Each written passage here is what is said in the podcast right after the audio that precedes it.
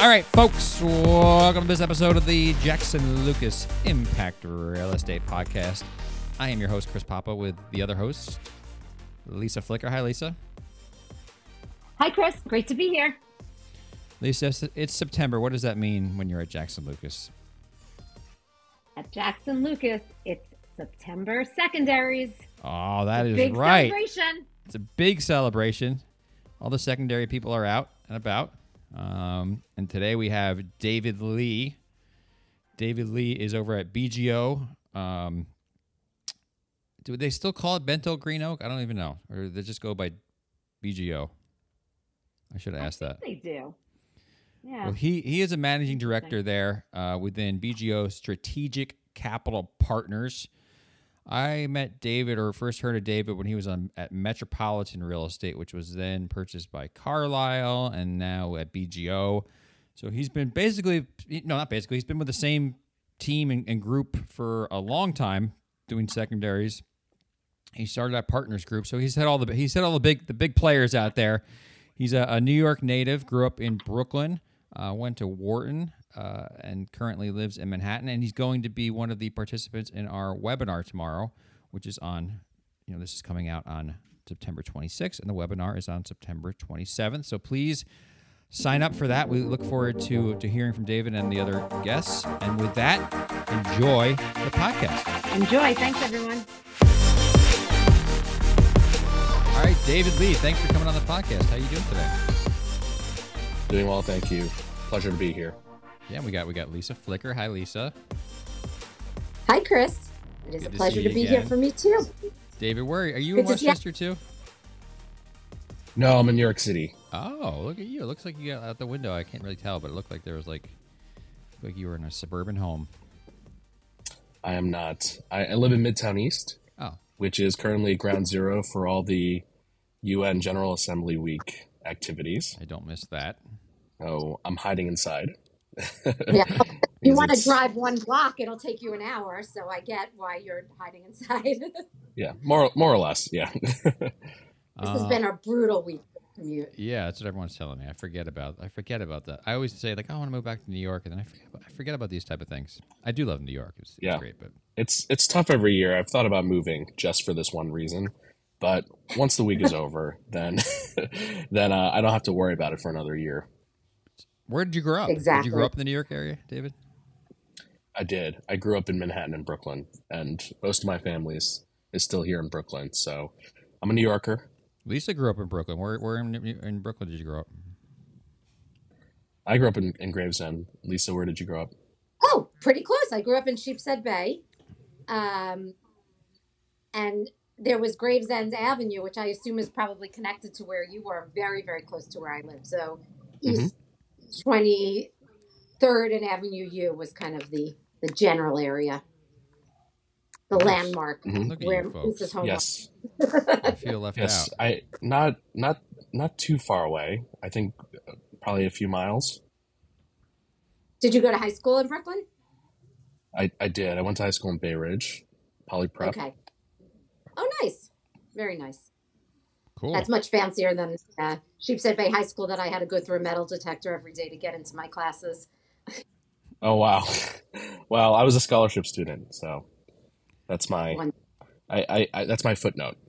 Lisa went. Lisa I- went to high school in the fifties, so it was all greasers with like switchblades. Picture grease. Picture the grease. grease. That was uh, basically she posed. Uh, so you've come a long way. You are now the uh, managing director at Bentall Green Oak, or otherwise known as BGO, Strategic Capital Partners. Can you tell us about? And I assume most people know about Bentall Green Oak. Can you tell us about BGO as a whole, and then you're uh, the strategic partner, capital partners. Sure. Uh, well, where to begin? Uh, Bentall Green Oak is a firm that's the product of mergers and acquisitions over time, but the oldest part of BGO was actually founded more than a century ago. Oh, really? And today we have more than $80 billion of assets under management um, across real estate investment strategies, all real estate though. Uh, but we do core, core plus, value add, debt, and multi manager investments, which is the, the, the, the last of those being the Strategic Capital Partners or SCP business. We do those investments globally in US, Europe, and Asia, major liquid markets. So it's uh, a very large, uh, well diversified, and global real estate platform. Uh, we are part owned by Sun Life Capital, uh, which is part of Sun Life, the Canadian insurance company, and part owned by uh, our employees. Gotcha. And can you tell us what strategic, you know, since it's September, you know what Jackson Lucas that means it's se- September secondaries or secondary September. Can you tell us about like what is strategic capital partners? Like what what does that even mean? Well, we'll go with the acronym uh, from now, SCP, just so that Okay. we can we can save a little bit SCP. of time in it. aggregate over the over the course of the podcast. But we were founded in 2002 as a firm called Metropolitan Real Yeah, Estate. Yeah, that's that's what I remember you being there from a long time ago. Yes, and uh, for uh, more than a decade, we were privately owned by our founders. In 2013, we became part of the Carlyle Group, and then in uh, 2021, we all moved together from Carlyle to BGO when we changed our and, and where we changed our name to Strategic Capital Partners. We were founded originally as a fund of funds, meaning we would raise commingled funds from typically small institutional investors to invest in real estate funds. And we we typically do this, you know, every 18 to 24 months or so Mhm.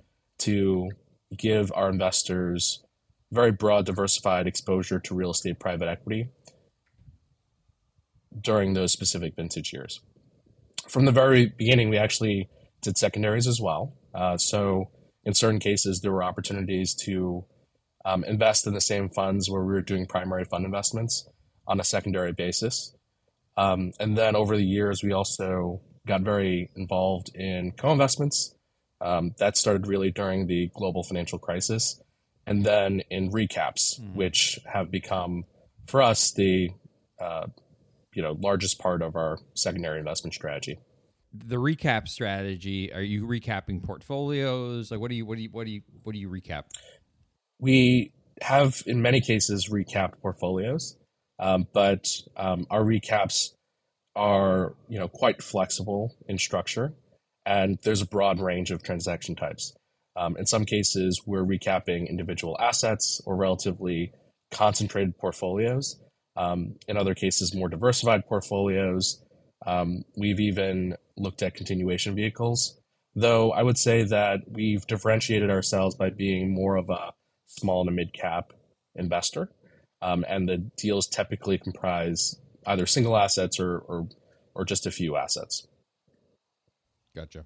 It feels like we're in a good market for the secondaries business. What do you think? It, it, it, it is a it is a very good environment to be a secondary investor, um, particularly on the recap side. I, I would say that the traditional secondaries and fund stakes less active at the moment, though that may change in the future. Um, I think a year ago we thought there would be much more activity, and there have been uh, moments where there was a bit of a jump in activity levels um, in in the trading of fund stakes, but it hasn't been very consistent. It's been quite volatile, and and we'll have to see how that plays out, um, you know, over time. But in contrast, we've had a very uh, consistently rapid, I would describe it, uh, acceleration of deal flow in recaps, um, particularly the the part of the market which is our focus focus, which is the small to mid-sized deals, um, anywhere from uh, really twenty to hundred million dollars of, of equity investment. And what is like Uh, and I, I think that's good. oh go ahead. Go ahead, David. I I think that's being driven by uh, a few different factors, right? The the just as the secondary transaction types are quite diverse, the drivers of deal flow are also quite diverse. Um, so uh, you know, just just to name a few, um, the the market environment, of course, is uh, leading to stress or distress in the capitalization of assets, uh, assets that were originally financed uh, during uh, a different point in time in the real estate capital markets, different LTVs, different interest rates needing to be refinanced now at higher LTVs, um, higher interest rates, and and therefore requiring a pay down um, of debt. Um, excuse me, lower LTVs being re, being refinanced at lower LTVs um, and higher interest rates, therefore requiring a pay down. Um, we're also seeing, uh, of course, uh, the impact of um, more expensive interest rate caps, mm-hmm. right? Um, you know, far more expensive than uh, anybody originally projected when they um, originally did a deal, uh, and therefore needing more equity. So, what's go- what's been going on in the debt capital markets, of course, has been a, a driver of deal flow for us. Um, one of the other big drivers is fundraising, cha- the fundraising challenges that many um, uh, fund managers are experiencing. Uh, and particularly the, the, the, the more small uh, specialist type of, of, fund managers that we've historically invested with at, at SCP. Um, over time, we've seen more fundraising dollars, even before you know before the past year, flow from um, these specialist managers to the, the large diversified funds. Uh, so that's been you know an ongoing um, you know trend, secular trend that the whole industry has has experienced for the past several years, but um, that's become particularly acute, I think, in the past year, where um, you know smaller managers are really finding it difficult to connect with investors mm-hmm. um, and even get re-ups at a time when investors are capital constrained dealing with a denominator effect or, or other issues and when when when a, a fund manager has fundraising challenges right that can lead to recap deal flow in, in a number of ways um, for instance we've worked with uh, managers who started fundraising before interest rates uh, began to, to go up last year. Mm. And uh, after the rate environment changed, they could no longer hit their target fund size, but they had already started investing on the basis of, you know, at least getting somewhere close to that target size. Now uh, they're over concentrated in their seed portfolio. They are increasingly um, uh, quickly running out of dry powder, and uh, recap could, you know, take them take part of their exposure out in, in those seed deals, uh, which will reduce the concentration risks for for their fund investors um, and free up dry powder uh, for them to create a diversified portfolio. Uh, we we're seeing that quite a lot. Um, we're also seeing you know managers look to recaps as a way to generate liquidity for their investors, right? So that they can consider re-upping in the next fund, um, but without you know, foregoing all the potential upside in the assets by selling at a bad point in time. So, you know, partially driven by, uh, of course, fundraising challenges, but also just very much based on the the desire to do well by their investors and meet those investor needs. Did a lot of, I mean, a lot of firms like Landmark joined, like was acquired by Ares, and then you know you guys are acquired by BGO or merge with BGO or like it feels like where where people see is that because people were kind of hedging because like all right things are going to start turning eventually and we're going to have to secondaries are going to be hot in a couple years we better start uh, you know adding these tacking these onto our, our large you know our big our bigger platform here it's an interesting thought i i don't think anybody expected rates to and certainly if you could there'd be other ways to make money yeah. that that you know would would be a sure thing, so to speak, um, and uh, you know could could have been uh, very lucrative bets, so to speak. Uh, but I don't think anybody expected interest rates to go as rapidly as they have in the past year, um, and lead to such a rapid acceleration of of secondary deal flow on the recap side. Um, I think the the M and A activity you mentioned was really more just based on long term trends benefiting the secondary market um, and interest of different firms into getting into the space and being able to offer that product to their investors. So, David, if somebody listening to this would like to get into the secondaries, market as a career. I see you went to Wharton, then you started out as a banker. What do you think a good a good strategy for kind of coming up the curve to come into it would be? Actually, I have a, a fairly unique career story. Um, I didn't start out as a banker. I started out at, at, at Credit Suisse in their alternative investments division, um, in what was then called the Customized Fund Investment Group, Oh, cool. which uh, you know had its own uh, corporate events, so to speak. Uh, they left um, Credit Suisse several years ago now, after after I after I left the team, um, and became part of Grosvenor Capital Markets. Oh, They're now known as GCM Private Markets.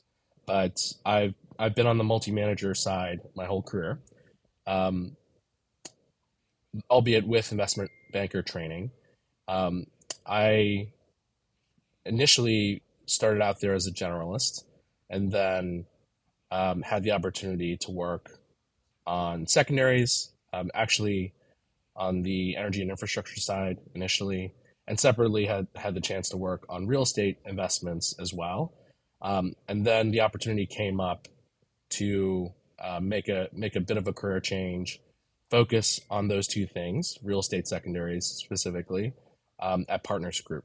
Mm. And I was hired at Partners Group by a woman named Sarah Schwarzschild. Yeah. I went to work with Sarah there for uh, almost three years uh, before we actually then left together to to join Metropolitan after uh, shortly after it had been acquired by Carlyle, and we joined specifically to take the real estate secondary experience um, we had and start a real estate secondary business at Metropolitan. Interesting. And Sarah, then is Sarah the, just the, left, the right? team lead. Yeah, and- Sarah's a big deal. and and she she left earlier. Sarah left earlier this year um, to join a real estate debt firm here in New York, and um, that's after I'd worked with her for more than a decade, and Aw. after we'd been at um, Metropolitan or Strategic Capital Partners for um, almost a decade. That must So, so quite a long time working with her. Uh, she was an important career mentor to me and, and a good friend. And uh, I certainly wish her the best, and I'm still in touch with her uh, in her in her new opportunity. I'm sure. That's all. Well, I, yeah, I'm sure. But that's always but not everybody, you know, who's interested in real estate secondaries will probably follow that path.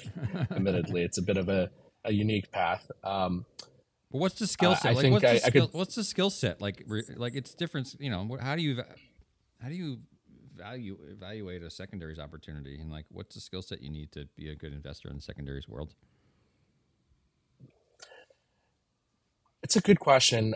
So we uh, have historically hired from investment banking, um, and not necessarily folks who already have real estate experience, who are in real estate investment banking, uh, but that's worked best for us from uh, you know hiring perspective is to take people who have you know raw financial modeling uh, skills um, also the ability to put together presentations and memos um, and teach them real estate as an asset class ourselves. So that model's worked well for us. I know some of uh, the other real estate secondary firms hire directly out of undergrad, um, and you know would therefore need to uh, provide that financial modeling training. Uh, but I think that technical skills are very important to what we do because um, we do a lot of underwriting upfront. Um, and uh, that's because on a go forward basis, we are uh, more of an LP in nature. Though in the recaps in particular, we, we often, um, almost always have control rights. Uh, we're not asset managing the deals in the same way that uh, other real estate funds would. And therefore, it's, it's very important for us to be granular in our underwriting up front, uh, particularly in terms of the financial modeling. And um, therefore, having, I think, good financial modeling skills is important. Also, um, we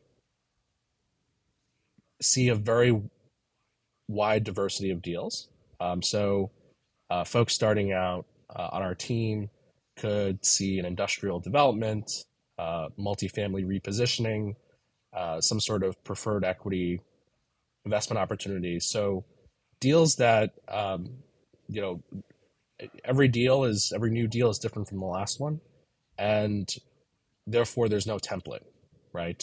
Um, we have certain we do have certain templates and and tools to uh, you know expedite the process, so to speak, and to make uh, our underwriting consistent for the benefit of of our IC, so that the folks, um, myself included, reviewing the deals um, can can more readily compare one deal to the next. But um, you know, there's there again, there's no, uh, it's not we're not a multifamily fund that um, would use the same template for uh, for every single Right. deal. Uh, so it's very important that the the junior people starting out on our team have those skills, right, to um, be able to adapt to whatever the situation is with the next deal. Oh, that's that's quite that's quite different, I think. Um, also, you know, beyond just the financial modeling, uh, being able to learn and um, get uh, very granular with new asset classes. Of course, benefiting from the experience of more senior members of the team, uh, who, you know, uh, if we if we look across uh, our investment committee, we've worked on virtually. Uh, we, we, we've we've been in virtually every property type in every major liquid market. So we do have um, the institutional knowledge in the senior team, but um, in the junior team, being able to learn a, a new asset class, um, right? Uh, do the market research, um, understand the competitive landscape, all, all, all the different things that um, you know are are are important. Um, that's that matters as well. I think um, you know we we look a lot for self starters and entrepreneurs, um, or people with an entrepreneurial mindset, um, which which means taking the initiative, right, and figuring something out uh, to the extent that's possible uh, for yourself. So, um, particularly important on, on the deal side, where um, again every every new deal is different from the last. What do you what do you look for in a deal? Like what's is you have do you have a typical deal? Or do you have like and what do you when you're looking at deals like what do you is there any key indicators like hey this is something we want to invest in? Besides the fact that you're going to make do have- money off of it. right. Uh, we, we, we do have targeted returns, of course. We, we do have target returns. Um, we do have uh, a playbook, I would say, um, and and also key criteria uh, that, as you'd expect, change with market conditions. Um, but generally speaking, I think over time, across cycles, we have historically worked with small specialist managers right? Who uh, are either uh, investing in a in a single property type and or in a single market, right? Um, the the most specialized managers we work with are focused on a single property type in a single market. Um, so I, I would say that that Gotcha. you know is something we often have in our deals. Um, we are a value add investor, so that's important as well. Uh, we are looking for deals where there's um, an opportunity to earn money not only on the buy, but also with a business plan where we can create value through um, the repositioning of the asset, right? Um, lease up, whatever whatever it is exactly. We're looking to, you know, buy into a business plan where we can create value, and then quite importantly, also to sell when the time is right. Um, we can have a very long investment horizon, um, so we're not by any means a, a short-term investor, but we are certainly a buy it, fix it, and then very importantly sell it investor. So um, you know whether the business plan is three, five, or seven years, whatever the case might be, uh, just making sure that uh, we we also sell well when when the time has come. So that that's important to us, and and we're looking for deals that that check those boxes. That um, you know uh, where there there is the opportunity to, as I said, add value, um, and uh, the manager will be aligned with us in selling when that value has been added. I always wondered how much data is available to you when you're doing a secondaries deal. Is it is it hard to find the information? It's not a it's not public and it's not kind of the the main transaction. Maybe I'm just a layman, but I'd be curious to hear how you find your how you find your data. Good question. So on the traditional secondary side where we're buying fund stakes, um, access to information is a significant challenge. Uh, real estate secondary, the, the, real estate secondary market is far more uh, opaque than the private equity secondary market, um, from which we borrowed many of our, you know, um, market concepts and um, ways of doing things. But um, you know, there are a few reasons why that's so. Uh, first of all, real estate fund market is smaller, right? Um, less AUM, fewer funds in real estate private equity than in uh, private equity buyout, growth equity, uh, and venture capital. Right. Uh, so you don't see the same funds. Um, there are no flow names in in real estate secondaries. You hardly ever see the same funds uh, selling on a consistent basis, um, except you know certain funds that that are maybe currently distressed where there are a lot of potential sellers but um, you don't you don't have uh, as well as many large funds. There are a few, of course, uh, where where there could be ongoing selling at all times. So uh, you know that's that's a bit different, right? Um, in the private equity secondary market, you underwrite a certain fund. Um, you could expect potentially to be able to buy more interest in that fund in the future. And I, I would certainly say that's less the case in, in real estate secondaries. Um, there are still opportunities to do repeat buying, but it's just less flow, uh, ongoing flow. And then um, there's also just less consistency in um, real estate private equity fund reporting.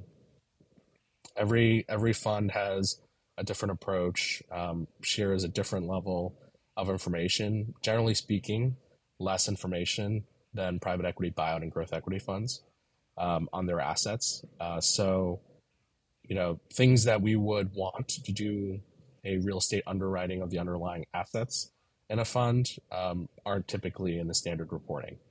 Uh, basic information like what is the current NOI of the asset, um, we, we won't have in the reporting, and we'd have to request that from the manager. Uh, managers, of course, uh, are typically expected to you know, facilitate secondary transfers but um, you know they otherwise there's nothing in it for them really except um, the relationship they have with the seller the relationship they may want with the buyer moving forward. And we find that typically managers will be helpful to an extent but may not be willing to share uh, some of that detailed information that's not already in their reporting. Um, and that's a challenge. We we have the philosophy at scp um, to take um, our real estate principal investment expertise and apply that to secondaries. So if we can't do uh, real estate underwriting of a secondary, we just won't buy the fund stake, right? And that that has certainly limited the opportunity set. Uh, but I think it's also helped us avoid, um, you know, potentially um, risky transactions, right? Um, just being very comfortable with with what we're buying, getting getting the information we need before um, making the purchase.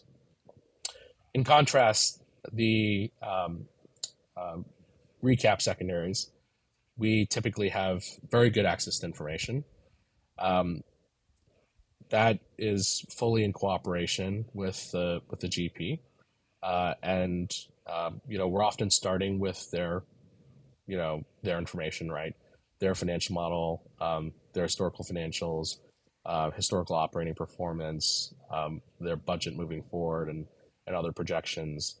Uh, and then we have the opportunity to layer in our own analysis to rebuild the financial model if we uh, desire or need to, uh, or to leverage their work, but put in our own assumptions, do our own market research, um, look at our own comparable um, assets, both from a leasing perspective as well as a sales perspective, talk to other market participants, um, all those different things that you would do for any real estate deal. Um, we we can do in in a in a recap secondary. Um, so there, we're only constrained by whatever the uh, transparency is in the underlying real estate market. Uh, so U.S. real estate uh, tends to be, in our, in our view, the most transparent Mhm. um, of the markets globally. Uh, a little bit less transparent and certainly more fragmented in Europe, right, where it's country by country and each country has differing levels of, of market transparency, and then very opaque in, in Asia. We do have a five person um, SCP investment team in Asia, located in Hong Kong, and um, that's larger than most uh, teams at, at real estate secondary funds in Asia, uh, just because you know we want to to make sure that um, you know we're able to uh, you know not only find the best deals but also underwrite deals well in that market, given its um, relative opacity. And then there, it, it's also really helpful to be part of the BGO platform, Yeah, which has a very strong business in Asia. that's what I was going to ask. What was the benefit? But yeah, that's that's that's a that's a big benefit. Yeah, we have a strong, very strong business in Asia uh, as a differentiator from from other firms that uh, perhaps have uh, less Asia exposure. Of course, we're also, you know, the platform is also quite strong in in Europe and the U.S. as well, and um, across across regions, we're leveraging, um, you know, the information available to us at, at BGO. Not only the information, but also um, the perspectives, uh, contacts, and and uh, and other value that can be provided by our colleagues uh, across the platform. The BGO seemed to get huge. Like, I know it wasn't overnight, but it felt like just hey, it was like I heard about it coming together, and then well before before it was BGO, but then all of a sudden it's like whoa, it's like one of the biggest ones out there. It feels like. That did happen. It did feel that way. Yeah, and and the it um you know it it and and I've only been you know one part of of BGO. You're the main together, part. so to speak. of course, um, but I, I would say that it it it it's a lot more work than it might look like from from from the outside um, to you know come together as a platform. But I would also say that what's really interesting about how BGO came together is how complementary the different parts were. Right. So, um, you know, Green Oak really having um, uh, established itself on the value add side uh, in, in US, Europe, and Asia. Um, Kennedy, uh, Bentall Kennedy, um, you know, having more of a, a core, core plus focus, right? Um, so, so just complementary from an investment strategy perspective, and and then of course, strategic capital partners, exclusively a multi-manager, no multi-manager business at at BGO, um, so you know, no overlap or, or conflict. That's awesome. Well, I know you're used to not having any conflict, but get ready for a lot of conflict because you've just entered Okay. the hot seat.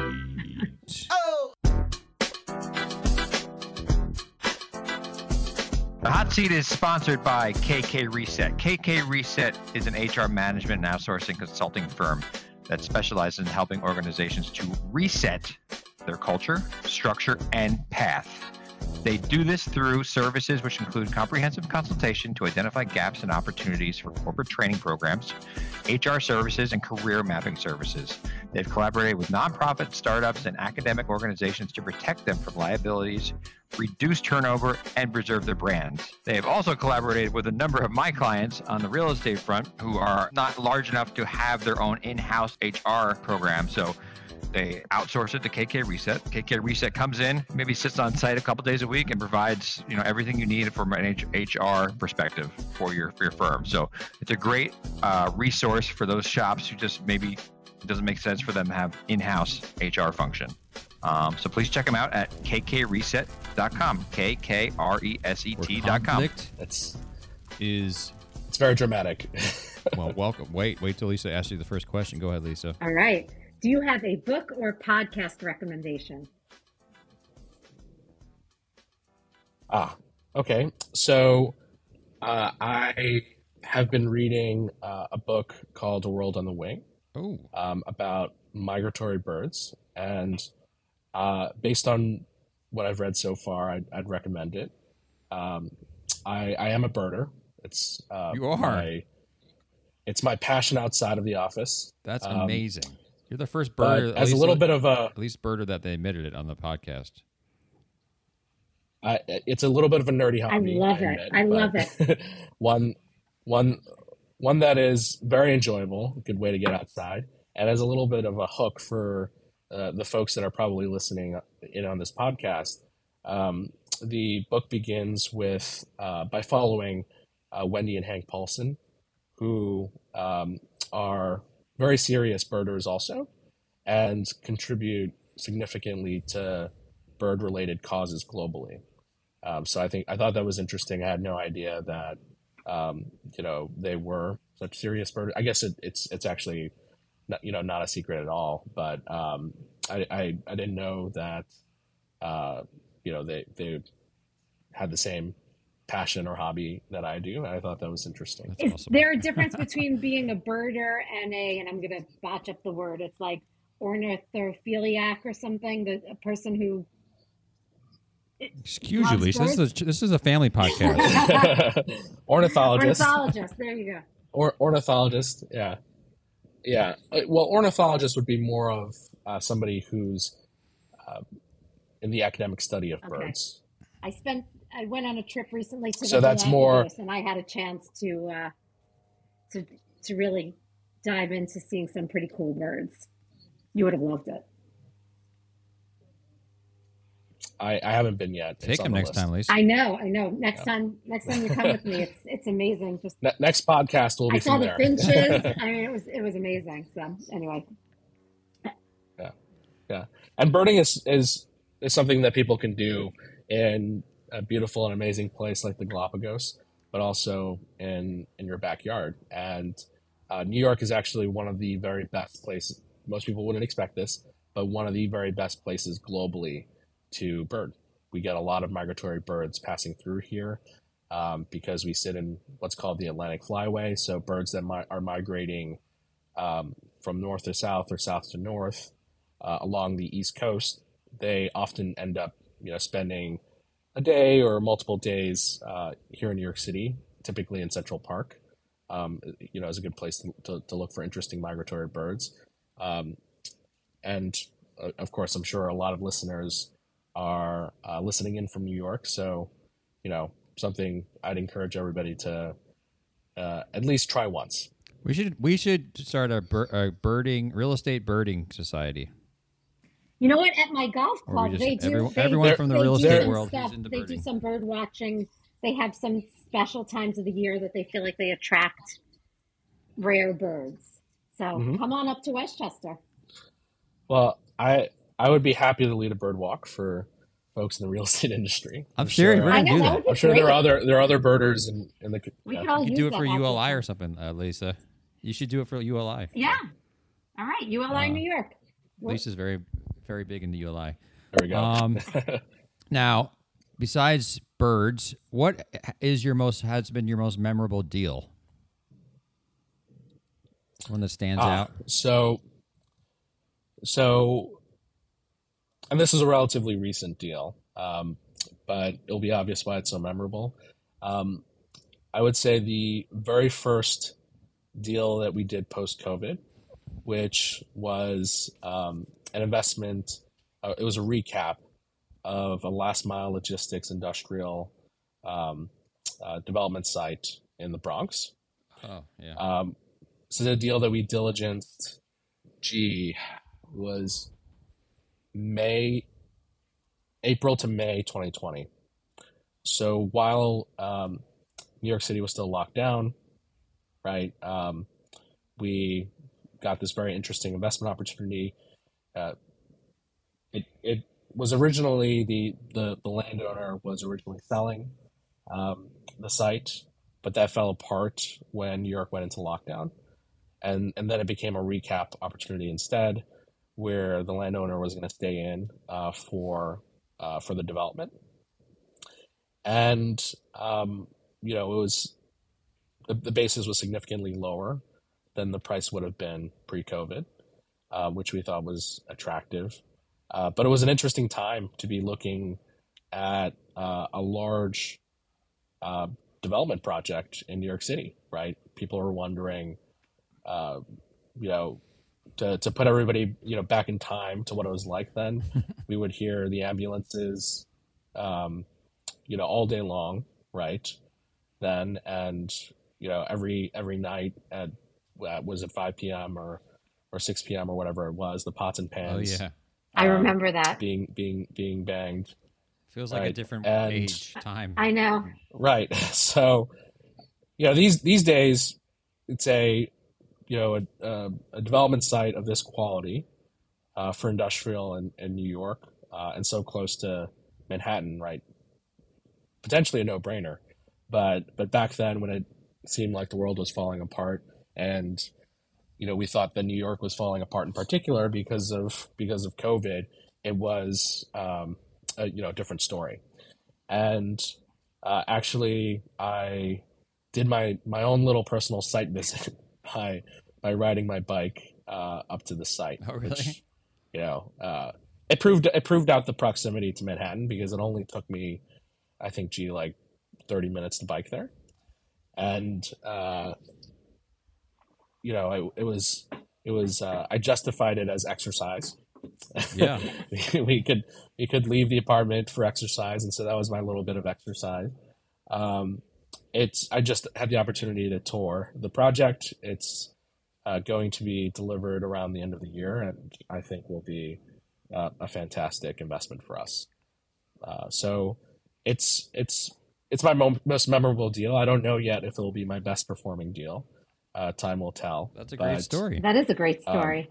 You know, a, a situation where we we had to think for the long term beyond what uh, was most pressing right in front of us, but with with all of that in context, and um, you know, after doing a lot of homework, of course, um, and a lot of analysis, taking essentially a leap of faith that you know we would get through, at, at least to some degree, the all the different challenges challenges we were experiencing at the time, um, and and that you know this asset would deliver, um, you know, once the world had recovered, and um, attract a lot of tenant interest, att- attract a lot of buyer interest, um, which which we expect to be the case. Oh, It's a great one. yeah, I could see why that's pedaling memorable. to success. Yeah, it's the it's the only site visit I've done um, that I've gone to by a bicycle. Certainly memorable. awesome. Well, you have uh, w- w- the third question we usually ask is, "What do you look for in hiring someone?" But you've pretty much asked, answered that in during the the main portion of the uh, of the interview here. So, uh, Lisa, you want to hit him with the last one, the Abs- toughest one? The toughest one yet. So I'm sure you're doing a lot of mentoring these days, but are there any mentors that you've had? And we talked about a little bit at the beginning, but any any in particular that that you feel you they've had a big impact on your career? so so the one we talked about already is Sarah. Sarah, Right. with whom I um, I founded our secondary business all those years ago, and she has been um, a very important mentor to me in my career. Um, so so that's certainly one that comes to mind. Um, and then the the other that comes to mind, and I've had more. So if I don't mention you, I'm sorry. but, you know, um, know that know that I appreciate um, the the mentorship I've received from from uh, quite a number of people in the industry. Um, the other co- that comes to mind and is notable in terms of my story is uh, someone named lost an AirPod. Uh, the other one that comes to mind is somebody named Michael Arpey, who was one of the co-founders of my team at Credit Suisse. Um, he um, uh, eventually left Credit Suisse to become the head of fundraising at Carlyle, and um, it was my relationship with him that um, opened the door for Sarah and me to join Carlyle uh, slash Metropolitan um, all those years ago, and um, I learned a lot from from Mike, but in particular, I learned a lot about how important It is for uh, the people who, do what I do, um, investments, to um, always be mindful of what the client needs, right? To have an investor orientation um, in everything we do. So don't invest in a vacuum. Think about, um, you know, who's providing the capital at the at the end of the day, why they decided to invest with you, what they're expecting uh, you to do with that capital, um, you know, how you will, um, uh, of of course, generate um, hopefully attractive returns to them, but also, you know, how you will talk to them about any challenges you might encounter in investing their capital as well. If things don't go as well as you expected, um, how at the end of the day are you going to go back to the investor and explain, you know, why you originally thought this investment was a good idea, uh, why it didn't work out, and, and what you, you know, what you did did about it in response, right? Um, yeah, I that that's something that um, I learned very early on from Mike, uh, who um, taught me a lot about fundraising and uh, working with investors. That, that I think is really important.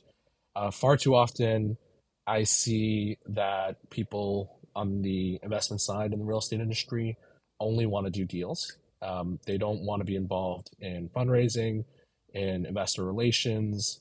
Um, you know, really, they're they're more, um, for lack of better words, kind of deal junkies. Right. Um, but I, I think it's important to, um, you know, know where your capital is coming from and remember that you're investing someone else's capital, right? Uh, just to just to be mindful in um, in everything we do um, about that in particular. Yeah, that's great. I mean, that must be. I, I've never done that before, so but it must be like, you know, you do this so often, you just kind of forget this is like people's actual money. It's not just kind of this big corporate conglomerate. Kind of doesn't mean anything, right? Um, that's a great answer, man. Um, well, David, it was really nice to get to know you better. Uh, can't wait to hear you on the webinar on the 27th. And uh, thanks for coming on the podcast, man. Great. Wonderful speaking with both of you as well. I'm also looking forward to the, to the webinar.